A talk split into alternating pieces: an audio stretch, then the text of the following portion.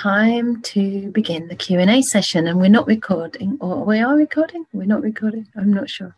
Yeah thanks. Yeah that's a great question. So just for the sake of the recording um, someone was asking about noticing really that the Buddha often speaks in terms of the absence of certain negative qualities or unwholesome qualities and they were wondering about whether that necessarily implies the positive um, just by virtue of something unwholesome being absent. And I think it does.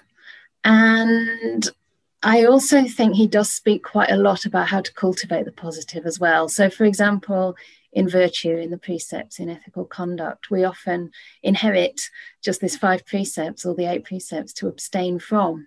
But when you read the suttas in more detail, there's many passages that talk about the opposite and actually cultivating, um, yeah, the opposite of those things. So, for example, in speech, there's whole passages that describe right speech. So, the opposite of, for example, um, gossip or useless words is um, speaking words that go to the heart, that are uplifting, that are worth recording, um, that are appropriate and timely that are moderate, considerate, etc. So it actually speaks about very beautiful qualities. And then the absence of um, killing um, and harming beings is to abide compassionate for their welfare, gentle, um, with rod and weapon laid aside. So this is very evocative, actually. And of course, there are many places in the suttas where, um, in the beginning, it may start with talking about the unwholesome qualities to be restrained, but later on, it comes to the point where the mind's more purified, and then it talks a lot about practicing the Brahma Viharas, so cultivating loving kindness, compassion, uh, mudita, altruistic joy and equanimity. And there are practices to actually cultivate those. So I do think when there's no ill will, there will naturally be an arising of metta, of loving kindness, because fortunately it seems that the human mind is pretty good. You know, the human birth is considered a good, a fortunate rebirth. So it does seem that just by cleaning the mind, these qualities do start to arise, but we can always support them by actively cultivating them and making a very clear intention to develop them. And I think there's a difference with people who have that in their practice. You know, especially in the Thai forest tradition, I've noticed that it's not a common practice to do sort of the cultivation of metta, whereas in Burma it is. Um, but some people do, some teachers do, and they do have actually a wider outreach, which is really interesting because that quality of softness, loving kindness seems to attract people and seems to be a very good vehicle for spreading the Dhamma. So I, I think it's both. And I hope that sort of goes some way to uh, uh, answer that question. So many are coming, they're getting, okay. In 20 plus years of meditating, I've never been able to genuinely concentrate. Do you think it's the case that some of us can't get this? I seem to spend my whole sitting life practicing okay with being distracted or should I persevere? Yeah, I think for me personally, um, I have also not developed a great relationship with the idea of concentration for most of my practice life. And it started to shift when I realized that the Buddha's not actually teaching us to concentrate. It's actually a really unfortunate translation because the word samadhi means stillness. And that's the way it's translated in Chinese. It's translated as stillness. And it literally means something like samadhi, like samatha means calming things down. In the Vinaya, there's a section called the Adhikarana Samathas, and they're the ways of settling disputes, settling, not concentrating disputes, not like rounding up all the people who are arguing and putting them all in one place and like making it all concentrated and, you know, focused. No, settling, settling, letting things settle, letting things go, letting things calm down. So I think this may be one of the issues here because if we're always trying to sort of put the mind in a certain place, keep on directing it to where we want it to go, we actually develop quite um, a negative association with that kind of practice. And um, it becomes very difficult. It is very difficult to control the mind. Whereas the whole point, really, of this um, day retreat is to try to discuss how to put the proper preparation in place so that our mind is soft and receptive enough to simply receive subtler objects, such as the breath. So it's coming at it in a totally different way rather than just sitting down and saying, right, I should be focusing on my breath. We're actually um, tilling the soil, if you like, in the mind, preparing the, the conditions in our heart to be sensitive enough, to be um, attuned enough to notice the breath and to develop contentment with that breath so that we can stay with it for longer. And it becomes a very pleasant experience in that way. So I'm not sure about the perseverance. If you're still just trying the same method, the same way to kind of grab onto that breath and focus on it, then I would uh, say don't persevere with that. Try to come at it slightly differently and uh, develop contentment with whatever is arising in the mind, but but just invite the mind to notice the breath. Invite the mind. If the mind wants to notice the breath, it will. If it's not ready for the breath, it'll let you know. And then you can focus on different things. You can do your body awareness practice. You can, you know, keep on noticing the relationship between you and your meditation object, purifying that, checking whether there's any uh, wanting, craving, aversion in there, and replace it with loving kindness, with gentleness, with letting go and making peace. Mm-hmm. Thank you. Yeah. So the question was about acceptance and developing a certain amount of acceptance in life to the things that maybe irritate or frustrate, um, and that that's a, a type of compassion practice. And what would be another step? So I would probably think of that sort of acceptance as partly compassion, but also more along the lines of equanimity like more along the lines of making peace with, being at ease with, um, accepting that things arise and pass away. So it's more to me like an equanimity practice. Um, and you said that sometimes, you know, that doesn't work, of course, because we're not enlightened. And so sometimes anger arises and you feel frustration, um, which we all have from time to time. And I think at that point, that's where compassion can really come in, because compassion, I mean, the definition really, as I understand it, is the way that love responds to suffering. That's one of the definitions. The way that love meets and responds to suffering.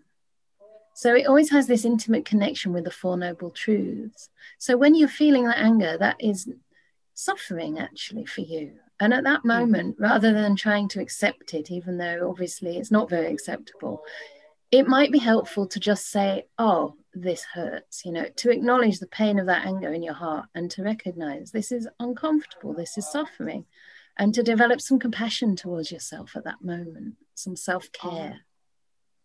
So it's almost like the mindfulness of the anger is the, okay, this is what's arising. And the compassion is, how do I care for what's arisen? So it's adding compassion to that awareness. I think that might further soften these kind of um, I don't like the word defilement, but these um, unwholesome qualities that arise in the mind. It will help to soften and undermine them, to put compassion in in that caring and tender way. So that's mm. one suggestion. But well done, and you're practicing well. Thank you. Understood. Great. so there's another question in the box. I'll try and do a bit of both. Uh, a question about sense restraint. I live in a very busy London and begin to notice walking around is calmer if I notice less, restrain the hawk vision. But there's also investigation and inquiry. I'd be interested in your insight into how to restrain the senses and keep open to inquiry at the same time. Yeah, great. I'm so glad you asked this question because I wanted to make it clearer earlier that there are two kinds of sense restraint. I mean, this is my understanding. It doesn't say in the suttas there's two kinds, but um, one type of sense restraint is the first one, restraining your senses so that you notice less. So you actually allow less input into the mind instead of having hawk vision, which is more of a kind of um, it can be a slightly triggered response. You know, the, the nervous system's overstimulated and you're sort of a little bit on the um, defense. I get that myself because I tend to take in a lot. And so I'm sort of aware of everything around me. And then I realize, wow, I don't need to let all that in. So one kind of sense restraint is just coming back and maybe focusing on on one thing or two things rather than everything around you so that the mind can quieten down. But then you're talking about investigation and inquiry, and I think that is another kind of sense restraint, perhaps for a situation where you can't necessarily turn your mind away from a particular input. And at that point, investigation is helpful to see okay, is the way I'm regarding this leading me to agitation, frustration, despair, or is there another way that I can regard this, you know, and use my wisdom to try and frame it in a different way? So I think that's more helpful maybe when we're, say, in relationship with someone else. Maybe you're talking to someone and you notice, oh, they've got, um, I mean, this is a really silly example. It just came to mind. I don't know why. Like they've got a, a big sore on their face and your mind just keeps going to it and you're like, ooh, that looks, ooh, that's a bit and instead of that you look in their eyes you know you try to connect with like what they're saying you know sometimes our mind gets pulled to something and uh, and we feel almost like we have no control but remembering no i can you know adjust myself so that i look in a different way. Somebody that came to one of our um, sutta classes was very honest about this. They said that they were in a group with someone and they thought at first you know they had this instinctive response like this person's not attractive you know they're, they're maybe quite ugly. Uh, and they, of course they recognized that wasn't a particularly um, you know wholesome or kind sort of response but it's an honest response. We think this from time to time right? We look at ourselves and we think oh my goodness look at the bags under my eyes you know but then he said that when he was talking to this person and connecting from the heart, this inner beauty started to shine through. And this person's features started to actually transform in front of them because they were seeing something so humane, so beautiful, so open hearted coming through. And this is the kind of inner beauty that actually starts to make us question our perceptions about what is beauty, what is ugliness, etc it's something much more than meets the eye. Of course, that's a cliche, but it's really true. You know, somebody can have perfect features, a so called societally accepted perfect body.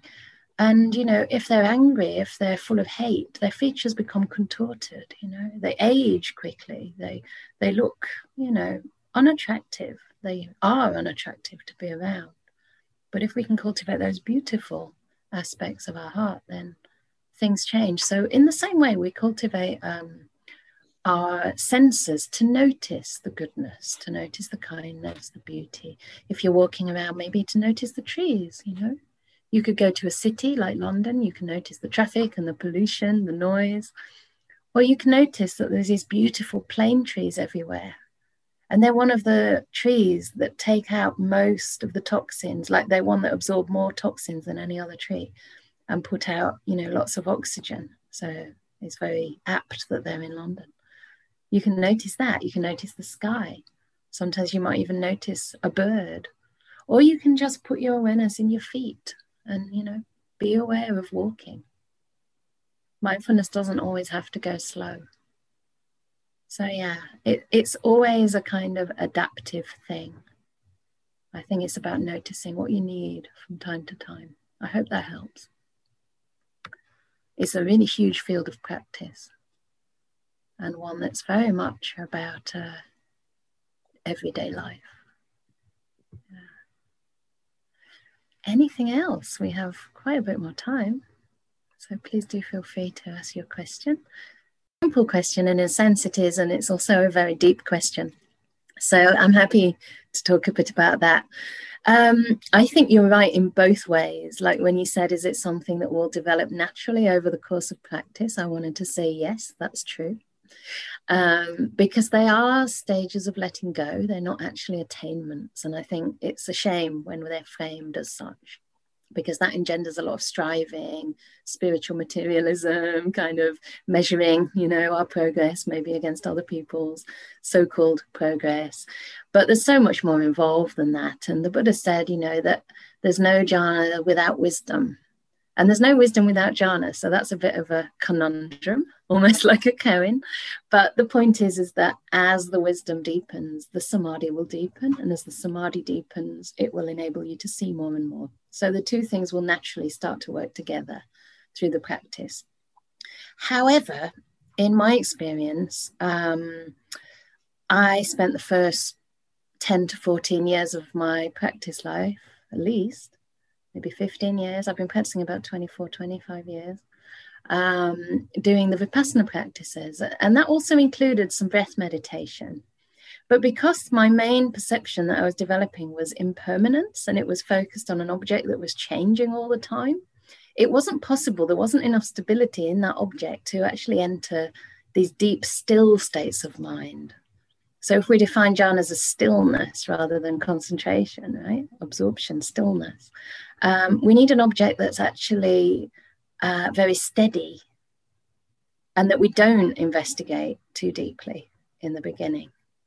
So I hope it's not getting too technical, but I think it's important to understand the difference between the kind of practices that will lead to absorption samadhi, jhanas, and the types of practices like the vipassana practices, which will lead to a lot of um, sustained awareness, strong mindfulness, but won't lead to the jhanas that easily if you're observing arising and passing away. So the, the samadhi might be as strong, but it won't be as still and it'll have a slightly different quality. So I think it's really helpful to get good guidance in Anapana and also the Brahma Viharas if you want to develop the jhanas. And the most important instruction that differentiates the jhana practice with the breath seems to be that you're not investigating the nature of the breath. You're not investigating the sensations in detail. You're not noticing the arising and passing away, but you're just seeing the breath as breath.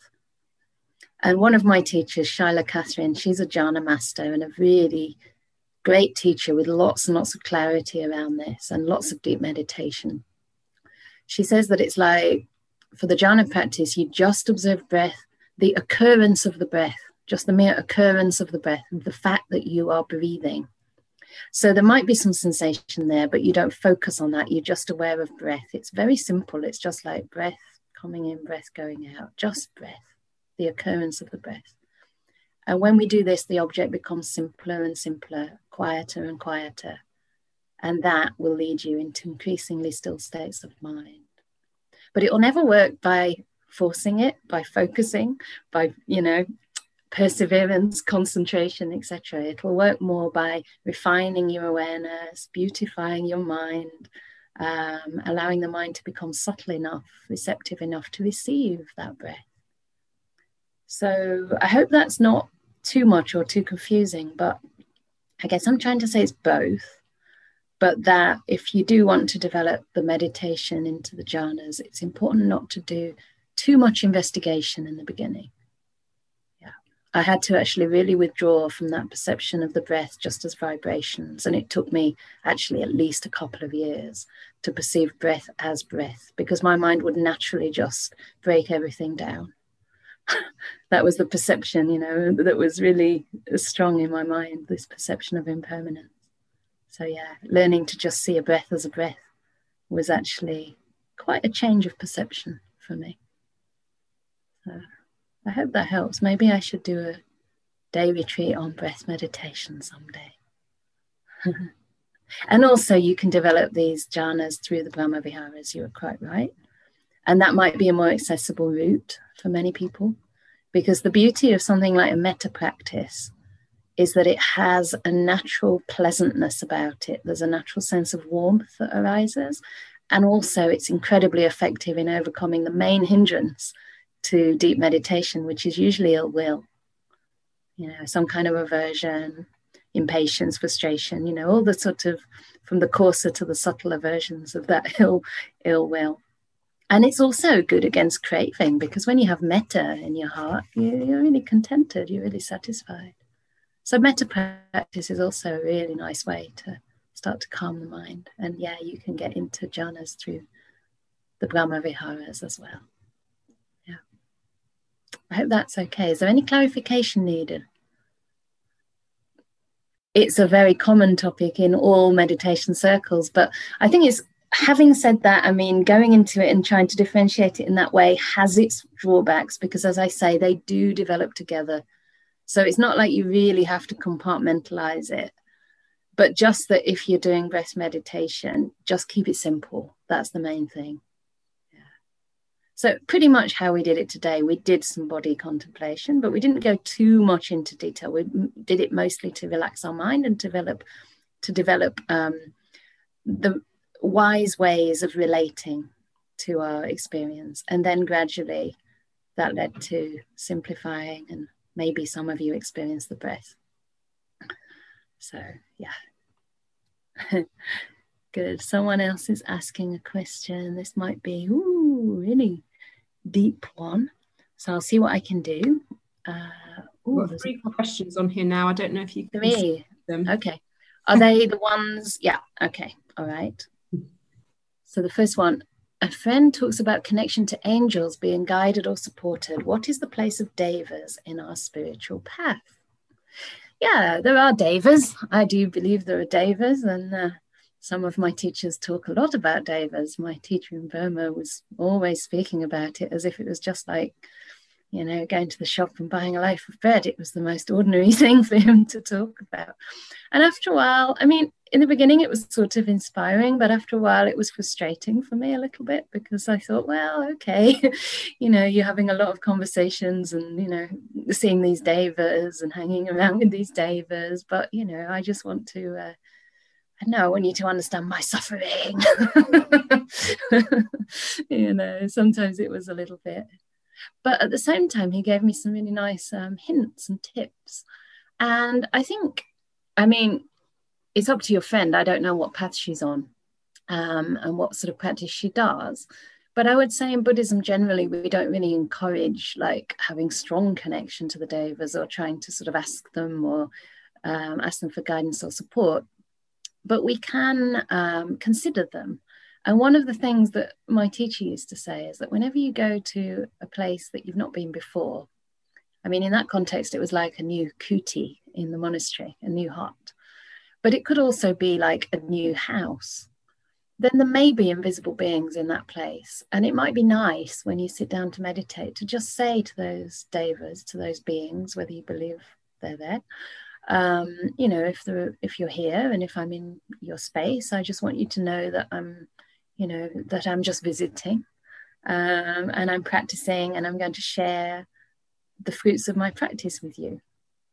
And he said that in this way, it uh, it sort of befriends those beings, and then they don't um, create any disturbance for us. And in the jungle in Burma, not really jungle, but um, uh, what would you call it? Um, it was very rural, but there weren't that many trees, but it was, I guess, yeah, very rural in the sticks. Um, you did feel that there were beings. yeah, because these places hadn't really been habitate, habited, inhabited by people very much. So it made sense to me. Um, and it can be a nice idea, but I would say it doesn't really have a central place in the path it, it's it has more of a place in Christianity really because I think what well I mean this might sound offensive or controversial. I hope not because no offense is meant at all but it is considered like a god realm like another realm a divine realm in a way a heaven realm. And so our aim as Buddhists is not really to reach the heaven realms it's to actually go beyond all um, existence. And of course it might be nice to hang out there a while but if we put our sort of sights on those divine abidings, you know, that you can also access through the practice of metta, I think we sell ourselves a little bit short. So, anyway, that's a little bit about devas. so, the next one. Can you please speak about the distinction between the intentions of kindness and non harming? Okay, so I think that's you're referring specifically to the second factor of the Eightfold Path, the three right intentions or motivations. So one is called avyapada, which can be translated as kindness or benevolence, and the other one is called avihimsaka sankappa, which means like non-violence, non-harming. Um, and the way Ajahn Brahm describes that in sort of contemporary language is one is kindness and one is gentleness. So I sort of think of that as um, kindness is like the way we relate to the object, and gentleness is the way we handle it. But this is just one way you could frame it. This is just one thing that came to my mind. So, for example, we're aware of the breath, we're being kind to it, we're sort of regarding it as a friend, you know, looking at it, if you like, as a little being that's come to visit. It's a bit shy. So, you're kind, you're warm with it, you know, you don't expect it to be perfect, you don't expect it to stay, you're just kind. Then the gentleness, the non harm would be like not grasping the breath. So, maybe how close you want to get to the breath. Are you going to go right in there and sort of hold it tight, or are you going to like relax a bit, give it a bit of space? How much gentleness is needed? How much um, focus, if you like, is needed? And also, I think the non harming, the gentleness has this aspect of patience. So we're not trying to rush the process. We're just staying really, um, we're staying with it in a very non invasive way. Yeah. So it's like how we're handling it. It's like you have a friend who comes to your house. You're kind to the friend by giving them tea, giving them, I know, chocolate, whatever you have available. So you're kind to them. But you can be kind and not gentle. you can be kind to them, but then you can say, right, I want you to stay, stay longer. Tell me this, tell me that. You know, that's not really being gentle. So it's like you're kind, but can you also handle them with sort of spaciousness, with gentleness? Yeah, I'll give you this tea. You can stay as long as you like, you know. Yeah, you're not too imposing. Does that make sense? That's just one way to see it. But it doesn't really matter. I mean, it's just that we have to use language to convey these different things. Um, so I don't think there's only one or two ways. There's probably countless ways to interpret them slightly differently. Yeah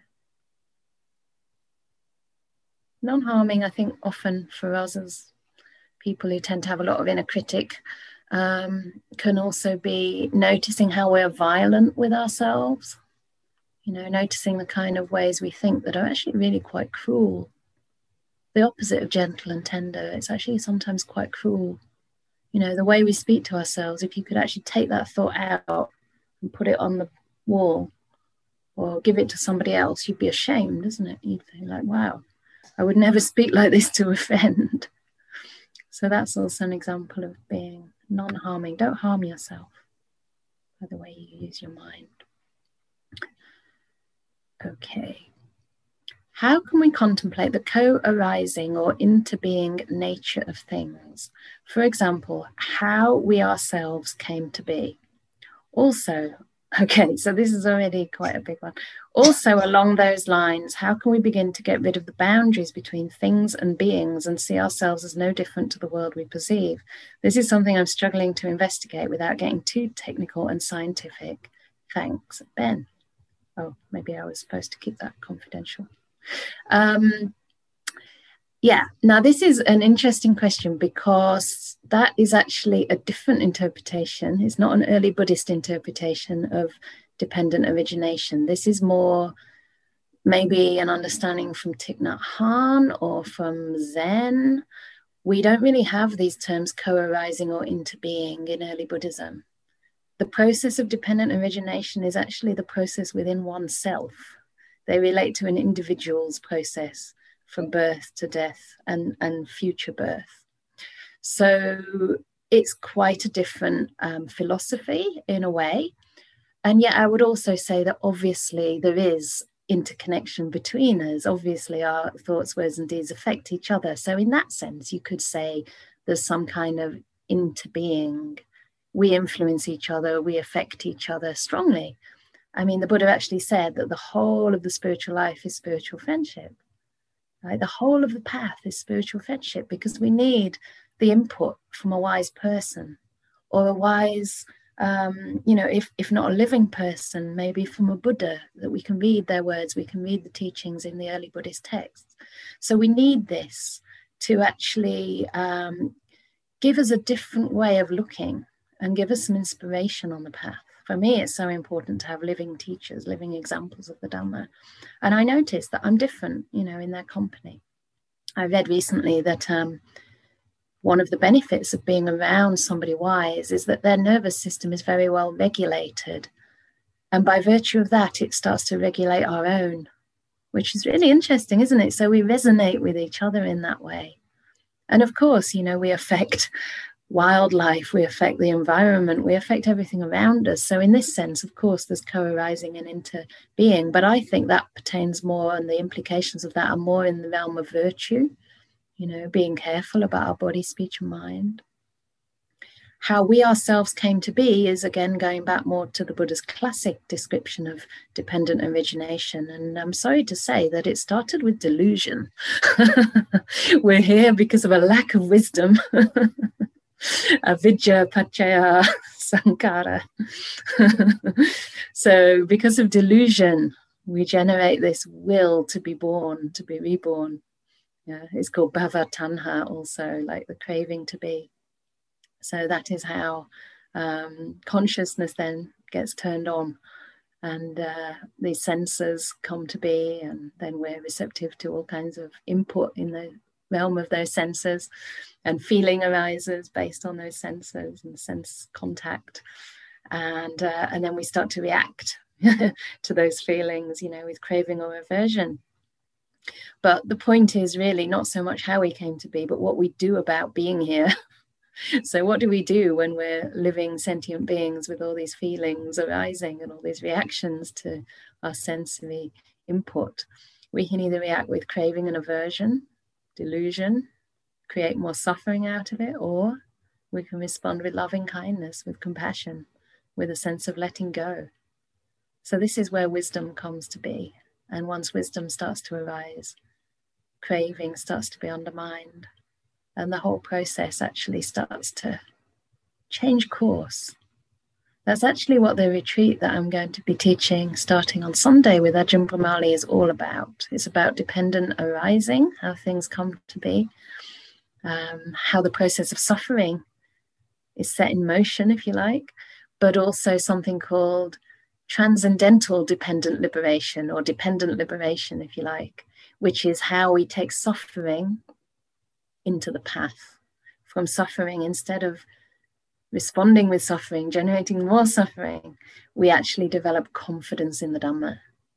So actually suffering can be very positive because we suffer because we have, you know, distress in our lives, difficulty in our lives. It's like we look for a way out, we look for a path. And then when we hear the Dhamma, the Buddha said, yes, there's suffering. And we're like, yes, I knew it. Somebody says it. They're not trying to lie to us. You know, this is how I felt when I heard the Buddha's teachings. It was such a relief. It's like everyone else tells me, why should you be suffering? What's wrong with you? And the Buddha's like, the suffering. It's like, yes, of course. You know, how can you even watch the news without realizing that? And so, from the place of suffering, this other process starts to arise quite naturally called dependent liberation. And actually, maybe I'll just read. Uh, shall I? I'm not sure I've got the right one in here at hand, but basically, the Buddha says that um, because of suffering, we develop confidence in the teachings, obviously, if we get in contact with them. And then that confidence leads to joy. And he says, you don't have to make a volition, may joy arise. It's a natural outcome of confidence that joy will arise. Yeah there's a few little things we can do, like we've been talking about today, to just increase that joy, reflecting on the Buddha Dhamma Sangha to increase our confidence, increase our joy. But then he says, from joy, there's no need to make a volition, may rapture arise, piti arise in the mind. It's natural that from joy, piti arises, rapture. And this is getting now into the realm of meditation this is kind of the path in a way into those deep meditation states called jhanas. Then further, he says, from that, there's no need to make a volition, may tranquility arise. It's natural that for one who experiences rapture in the body and mind, the mind will become tranquil, the body and mind become tranquil. And from tranquility, there's no need to make the volition, may contentment, contented happiness arise. It's natural that from a tranquil body and mind, this beautiful sukha, contented happiness arises. And then he says, from that happy mind, there's no need to think, may samadhi arise. Yeah, this is now samadhi of the jhanas. It's natural that from a happy mind, one easily enters the jhanas. So you see how this path is a path from suffering to happiness, ever refining happiness and bliss.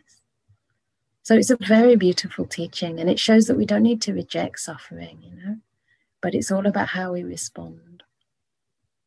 So I hope that goes some way to talk about your question. I would, yeah, definitely think that the co arising into being nature would have implications in terms of how we treat other people, treat animals, treat ourselves, treat our environment.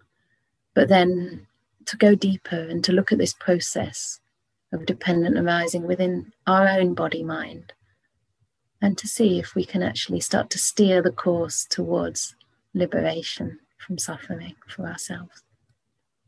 Of course, that's going to bring many other people along with you as well, right?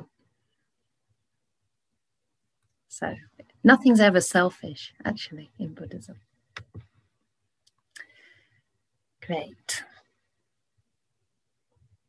So I think I'm going to leave it there